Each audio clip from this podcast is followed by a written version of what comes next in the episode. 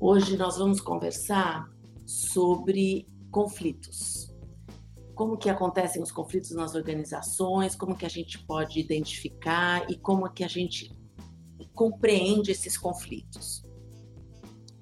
Então, a primeira coisa que eu gostaria de falar para vocês é que uh, se a gente entender como é que funciona o cérebro, fica mais fácil de a gente entender como funcionam os conflitos também, porque ajuda a gente na nossa compreensão. Porque normalmente a percepção e até a mudança que acontece, ela acontece muito de dentro para fora. Ou seja, o que a gente pensa influencia sobre o que a gente sente e também com relação aos nossos hábitos. E com isso a gente vai criando resultados das nossas ações e do que nós sentimos e como nos relacionamos. É, antigamente se pensava que o que a gente sentia influenciava o pensamento. E hoje se sabe pela neurociência que esse pensamento influencia muito as nossas emoções. Uh, Então, uma das coisas que eu queria falar com vocês, eu vou usar esses minutinhos aqui para falar um pouquinho sobre as funções cerebrais, tá?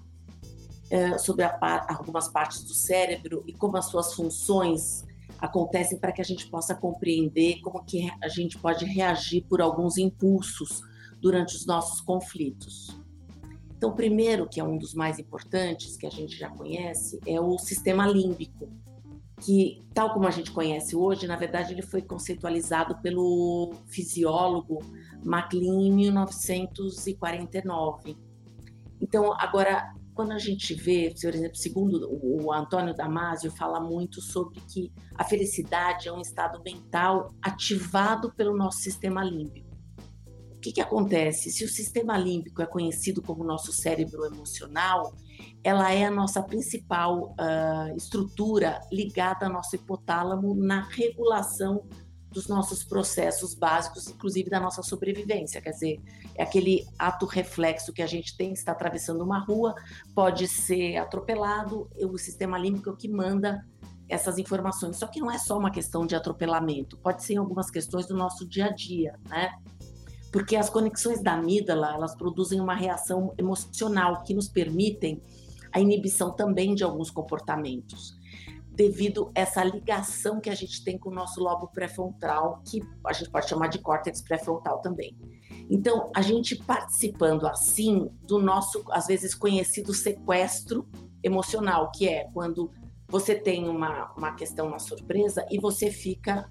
É, sem a conexão, ela é muito mais rápida, né? São milésimos de segundo, onde a gente às vezes tem um sequestro porque não dá tempo de entrar no nosso córtex pré-frontal, onde a gente tem uma, uma ação, que eu vou falar daqui a pouquinho, que é uma ação de contenção desse impulso.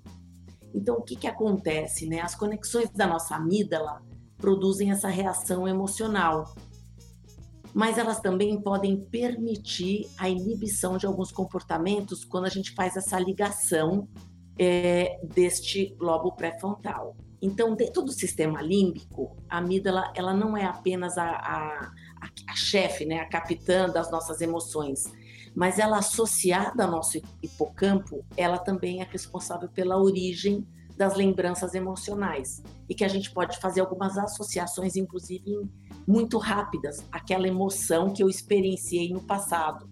Então, às vezes, algumas emoções que a gente está vivendo vêm dessa experiência e nos ajudam a, ou às vezes até para o sequestro, né, emocional, ou às vezes até conter. Então, o neocórtex, ele entra aqui quando você ativa esse sistema límbico. É, a pessoa pode ativar ou desativar o sistema neocórtex é, quando você começa a pensar e agir de uma forma mais racional, ou seja, mas usando, né, o córtex pré-frontal, né, o córtex pré-frontal. E aí, o que que acontece? A área pré-frontal, ela compreende toda a região anterior e ela não mostra... Então, eu vou começar aqui. A área pré-frontal, ela compreende toda a área anterior e ela não mostra no nosso lobo pré-frontal quando ela é muito forte, ou seja, quando eu tenho um aspecto que é automático, que ele vem do sistema límbico, eu acabo indo para o córtex pré-frontal para que ele possa regular e a emoção não sair de uma forma muito automática. A gente sabe que o lobo, o lobo frontal ele é muito extenso, tanto no homem como em algumas espécies de golfinhos. É, ele não faz parte é, do nosso circuito límbico tradicional, o córtex pré-frontal, mas as conexões que são bilaterais, né, com tálamo e amígdala e estruturas subcorticais, elas vão ajudar a gente, que ela tem um papel muito importante na origem da expressão e da nossa regulação dos nossos é, estados mais afetivos.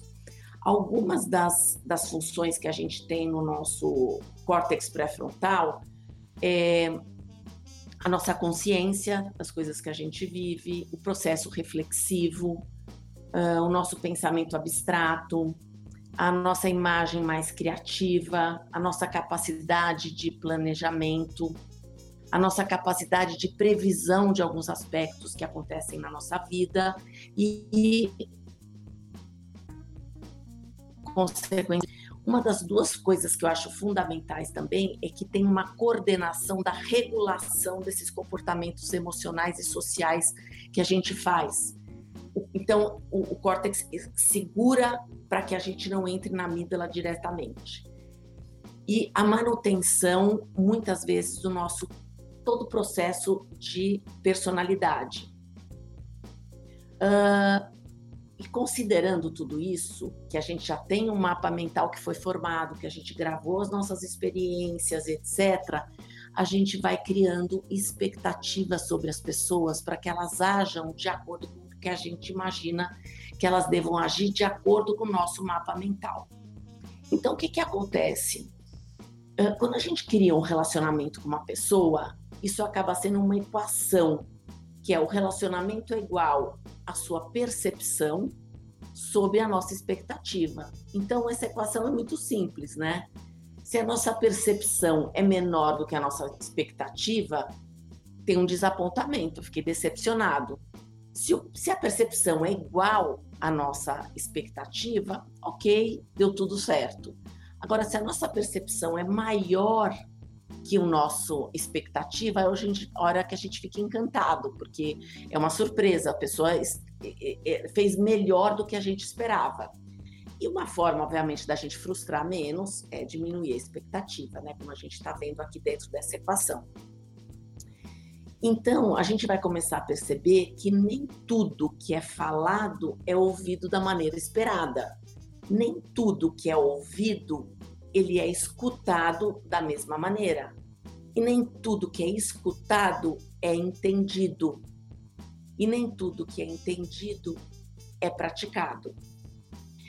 E um exemplo disso tudo, a gente participou de uma pesquisa com a Myers-Briggs Company, em parceria com a Fellipelli e outras companhias de nove países, né?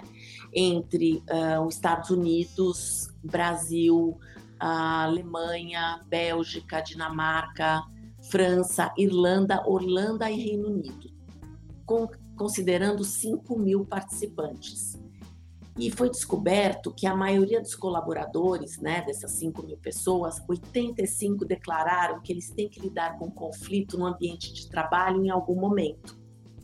E assim, sendo que vinte e nove por cento deles pontuaram que sempre ou frequentemente eles têm que lidar com o conflito.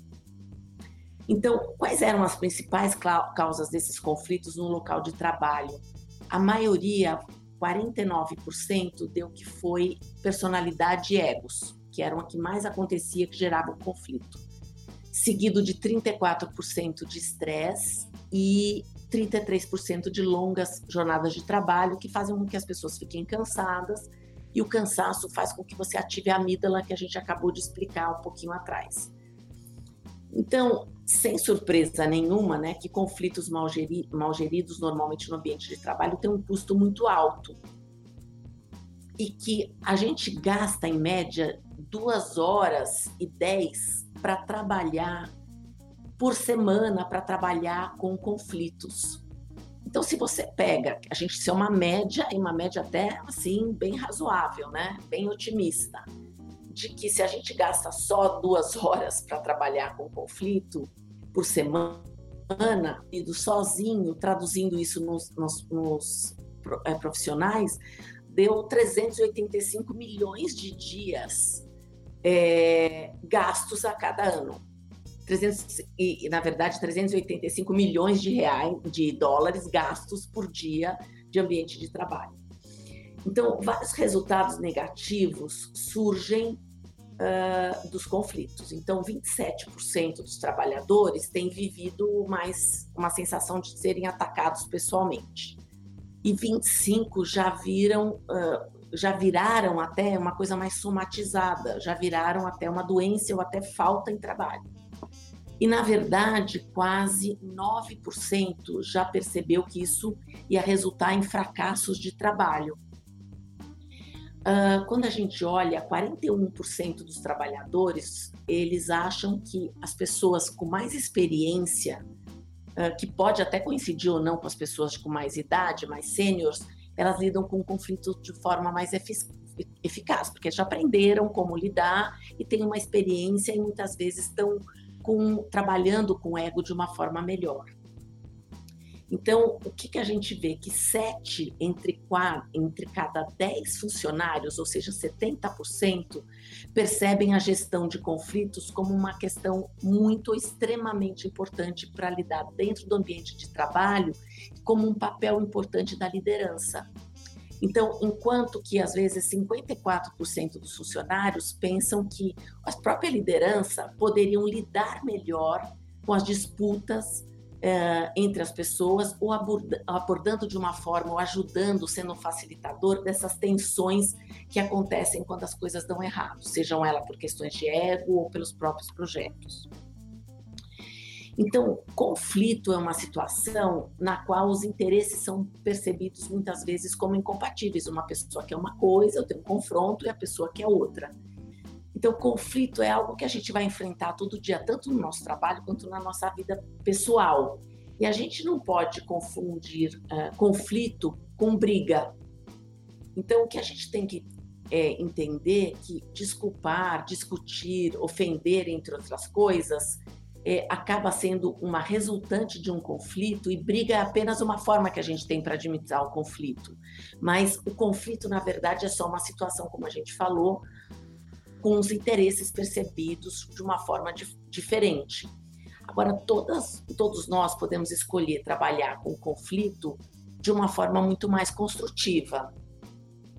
E vamos entender um pouquinho mais sobre essa questão do conflito. Então, aqui a gente tem duas dimensões, né, duas, dois vetores que a gente pode trabalhar com o conflito. É, um deles, a gente olha pela questão aqui do vetor de assertividade e o outro de cooperação, de cooperatividade, que vão resultar em cinco principais comportamentos. O primeiro que a gente vê, só para vocês terem, é quando o competindo, por exemplo, ele entra num aspecto muito mais ligado à assertividade, ou seja, num posicionamento, uh, muito mais do que ser cooperativo. Então, o que, que, que acontece? Eu, eu significa que eu sou mais assertivo em relação onde eu estou priorizando mais a mim mesmo e não colaborar com o outro. Então, é um indivíduo que ele foca muito mais nos seus próprios interesses. interesses. Então, isso é um estilo orientado mais quando a pessoa quer usar um, um confronto, uma questão de posicionamento de poder, e aonde É, os meios apropriados mais para quando a gente quer defender uma posição que eu não posso abrir mão. Todos os estilos que a gente vai falar aqui, eles não tem certo, não tem errado. Se você souber usar no momento mais, ade- mais adequado, se você souber balancear e não ficar enviesado para um estilo único. A gente sabe que cada um de nós tem uma tendência de atuar mais num estilo do que no outro. Então, na necessidade do, do competir, eu preciso de uma questão muito argumentativa, porque nesse momento eu estou fazendo valer mais os meus direitos, mas eu preciso saber se isso é uma questão que eu sempre tenho que usar ou não, e a gente sabe que não, tem vezes que eu tenho que fazer meu direito, mas às vezes pode ser uma questão de uma visão, de uma compreensão minha sobre esse aspecto. Uh, vamos analisar um outro, que é o concedendo, que significa quando a gente é mais, menos assertivo e a gente é mais uh, colaborativo. Então, é o oposto do competindo, onde a gente acontece o quê? Eu posso negligenciar os meus próprios interesses. Há um elemento muito grande de autossacrifício nesse estilo, porque eu estou abrindo mão, eu estou entrando muito mais na cooperação do que num aspecto de me posicionar. Então, eu posso tomar isso como uma forma de generosidade, de abnegação, porque eu estou abrindo mão, ou então quando eu estou me sentindo que eu tenho que obedecer ordem e não tenho muito o que fazer. É... Agora, se tem uma pessoa que concede o tempo todo, provavelmente o posicionamento dela acaba sendo sacrificado. Ela pode até não ser uma pessoa que acaba sendo respeitada dentro do ambiente de trabalho. Indo para o próximo, que é o evitando, neste caso não tem um ganha-ganha, né? Uh, se nos dois primeiros, no competindo, uma pessoa ganhou e a outra perdeu, no concedendo também, porque ela concedeu, ela, ela doou para o outro e ela perdeu. Aqui os dois perdem de certa forma, porque eu não estou sendo nem assertivo nem colaborativo. Então, o indivíduo não promove nem os, os seus próprios interesses e nem da outra pessoa. Ele prefere não lidar abertamente com o conflito, ele finge, evita, né, que não está acontecendo. Ele pode ter uma saída diplomática de um problema, ele pode adiar uma questão até o momento mais oportuno, ou ele pode até evitar, porque ele está sentindo que é uma questão mais ameaçadora.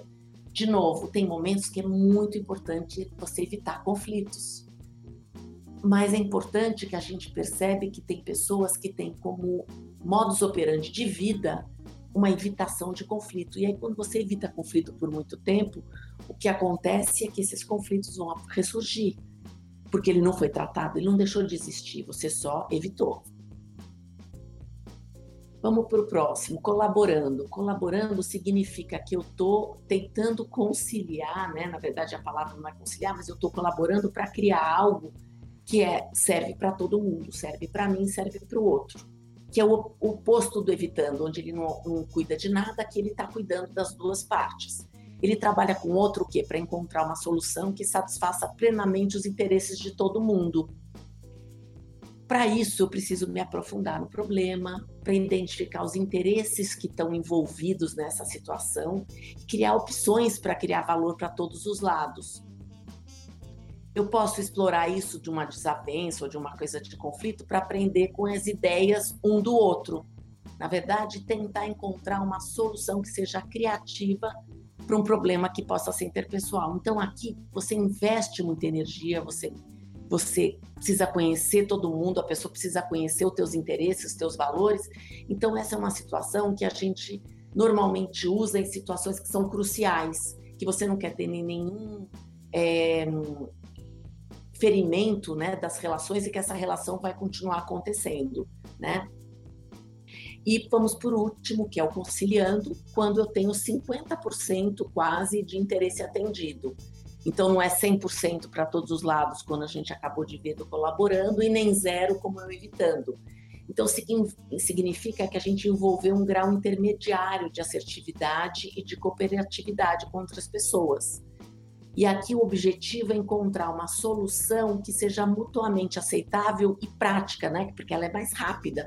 Eu não tenho tempo para fazer o que aconteceu todo o tempo. É, então, ela vai satisfazer parcialmente as necessidades de todas as partes. É um meio termo, né, entre competindo e concedendo. Então, conciliando pode significar dividir as diferenças, algumas concessões, para que eu tenha uma busca mais rápida da solução, para ter um meio termo. É, muitas vezes nós temos vieses de percepção pelo nosso mapa mental que a gente cria. E a gente pode não ter a clareza do nosso jeito de funcionar para reagir nos conflitos. Por isso, é muito importante que a gente uh, tenha, às vezes, uma, um assessment, né? Uma avaliação que nos ajude a identificar esses comportamentos, que nos ajude a, comportar, a, a compreender que estilo é mais necessário e que qual é o nosso estilo mais preponderante. E aí houve um, um desenvolvimento de um assessment aqui, chamado de Thomas Kilmann Inventory, que, é, que foi desenvolvido para identificar e descrever essas tendências de comportamentos ao lidar com os conflitos. ela identifica qual estilo é utilizado mais frequentemente. Ele normalmente gera oportunidade para que a gente possa administrar conscientemente essas situações de conflito. E ele foi desenvolvido pelo Kennedy Thomas, né, e pelo Ralph Kilmann no começo da, da década de setenta, e ele foi aprimorado depois pelo Robert Blank e a Jane Mouton, que na década de, de sessenta, foi, foi um aprimoramento da década de sessenta. E no início dessa ferramenta, é, ela foi usada muito mais para pesquisa mesmo. E hoje ela é usada muito como uma forma de autoconhecimento para as negociações, para questões do, de compras, quando você é um comprador, então para a área de compras é muito utilizado, para a área de liderança, enfim, todas as áreas que a gente acaba uh, tendo um gerenciamento de interesses, né, de conflitos. Aqui é só um modelo do relatório desse conflito, que ele, ele não exige qualificação, certificação nenhuma, você pode usar sem uh, se preocupar, porque os, ele é muito autoexplicativo, uh, mas de qualquer forma, para quem quer trabalhar com isso, existe um dia de imersão para entender muito mais forte o que é um conflito, como eles surgem, como a gente lida com os conflitos e para que a gente possa aprofundar, inclusive, como benefício desse instrumento. Eu gosto muito dessa frase que nos ajuda a entender e nos responsabilizar pelo que a gente entende e diz, né? Uh, que é: a palavra é metade de quem a pronuncia e metade de quem ouve. Então todos temos, de todos os lados, responsabilidade para não culpar um ao outro, né? Então, é, lembrando que a gente vai disponibilizar esse material, nós vamos disponibilizar a pesquisa que eu mencionei para vocês e mais informações sobre tanto o instrumento quanto esse conteúdo que eu coloquei para vocês. E muito obrigada pela participação.